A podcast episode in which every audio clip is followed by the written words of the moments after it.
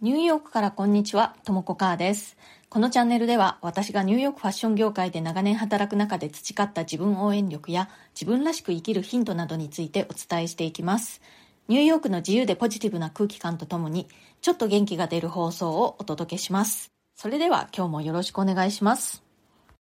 はい、今日は、えー朝方か夜型かというハッシュタグでお話ししてみたいと思います。実はこのテーマね、もう私結構長い間気になっているテーマなんですよね。というのも、やっぱり世の中的に朝方が奨励されていますよね。成功者に朝方が多いなんていう話もよく聞きますし、朝活なんていうのもすごくこう、良い習慣としてね、奨励されているって感じじゃないですか、世の中的にね。で、それに何と言っても、やっぱりこう、世の中って朝方の人に都合がよく設計されていますよね。学校だとか、まあ会社勤めの場合は仕事の始まりの時間なんかも、まあ職業によりいろいろあるとは思うんですけれども、大半が朝方の人向きの時間設定になっていますよね。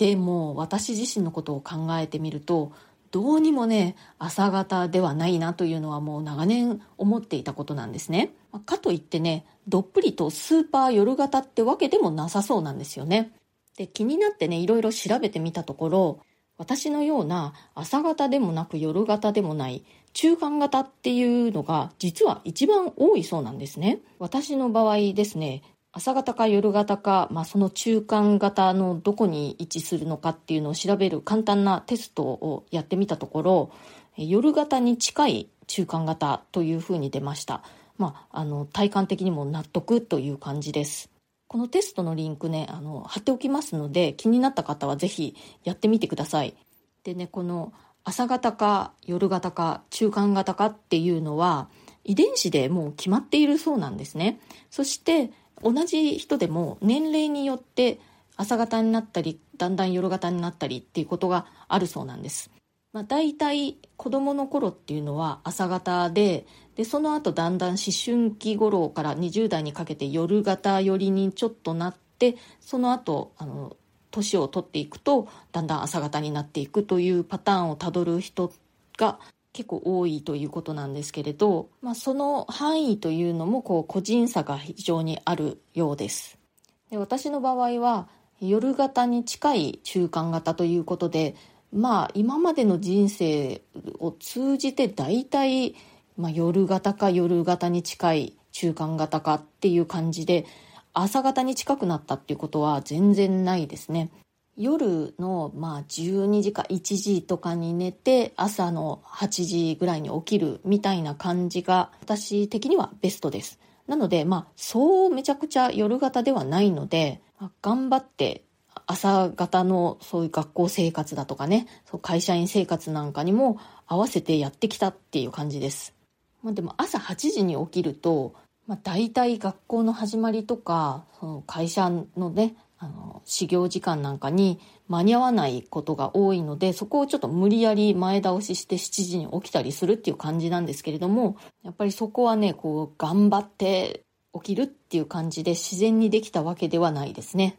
でよく朝起きてから3時間以内とかが脳が一番こうクリエイティブな活動に向いている時間なんていうのを聞くんですけれども私の体感としては全然そういう感じはなくて私ね1日の中で2回こうあの調子がいい時っていう時間帯があるんですね。で一番調子がいいのはね夕方の4時なんですね。でこれはね会社勤めをしていた時も4時からすごく調子が乗ってしまってそれで帰りがねどうしても遅くなりがちなタイプでそれはねちょっと困っていました。まあ、でもねあと会社だと本当に朝8時半からの会議とかあるので結構ね無理やり合わせてま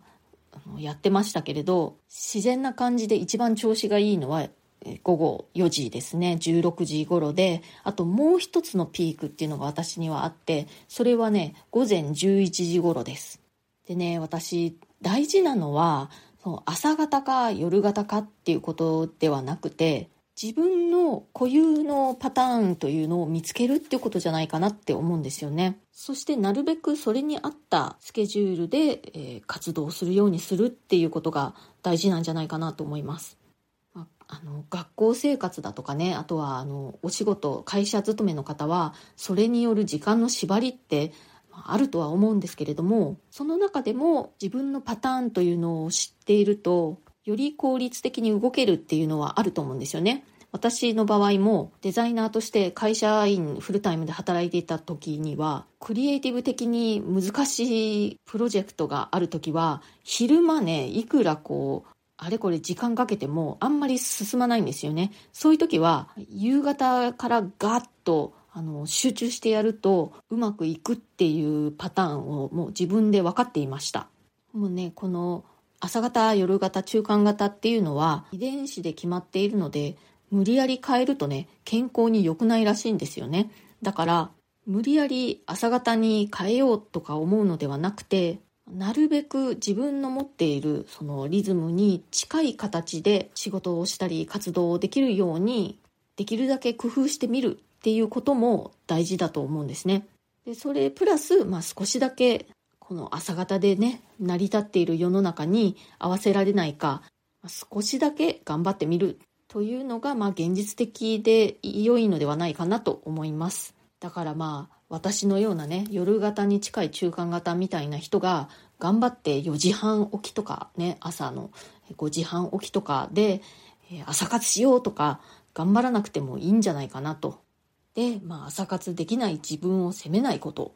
私の場合は、まあ、朝活は結構難しいんですけれども、まあ、夕方の4時16時と午前中11時頃からそれぞれ2時間ぐらいは集中して、え仕事をしたりね勉強したりすることができます。特に夕方だとねもうちょっとできるかな、うん、34時間ぐらいガッと集中したりすることも私は可能です。皆さんもね是非ご自分に合ったパターンを見つけてでまあ少し妥協が必要だったり妥協ができるようなところは妥協してでもまあ無理はしないっていうことが大事じゃないかなと思います。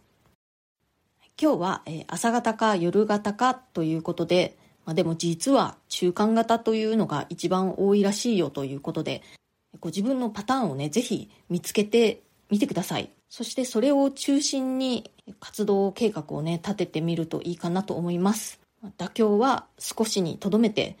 無理に朝活したりとかね尊敬する人が4時半起きで頑張ってるのになんで自分はできないんだろうってこうあの落ち込んだりしない方がいいと思います。まあ、これはね私自分自身にも言い聞かせているっていう感じなんですけれどもやっぱり世の中朝方に優しい社会だし朝方が奨励されていますよねだからやっぱりどうしてもそれが自然にできないと自分はダメなんだっていうふうに思ってしまいがちだと思うんですよね。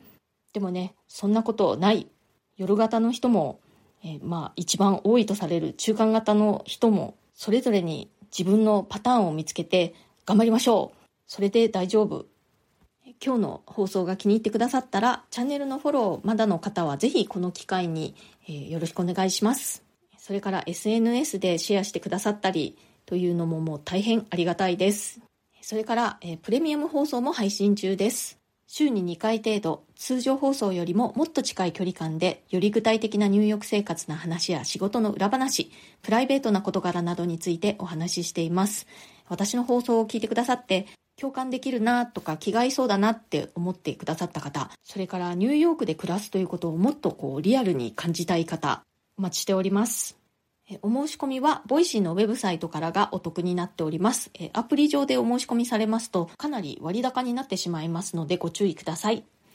それから、私へのご質問やリクエスト、コメント、ご感想などお待ちしております。ご質問等にはこの放送の中で随時お返事していきます。